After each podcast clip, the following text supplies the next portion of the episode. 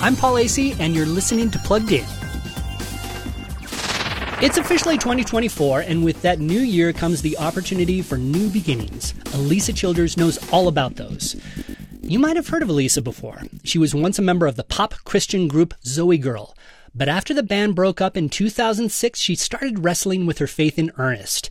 It took plenty of work to build her beliefs back up again. And now, on her self-titled YouTube channel, she helps other people better define and back up their own faith.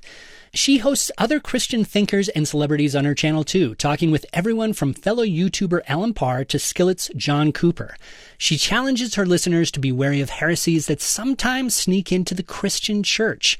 And she does so with grace and charisma. She's impossible to dismiss. Want more great YouTube reviews? Visit us at pluggedin.com. We're dead serious. I'm Paul Asay for Focus on the Families, Plugged In.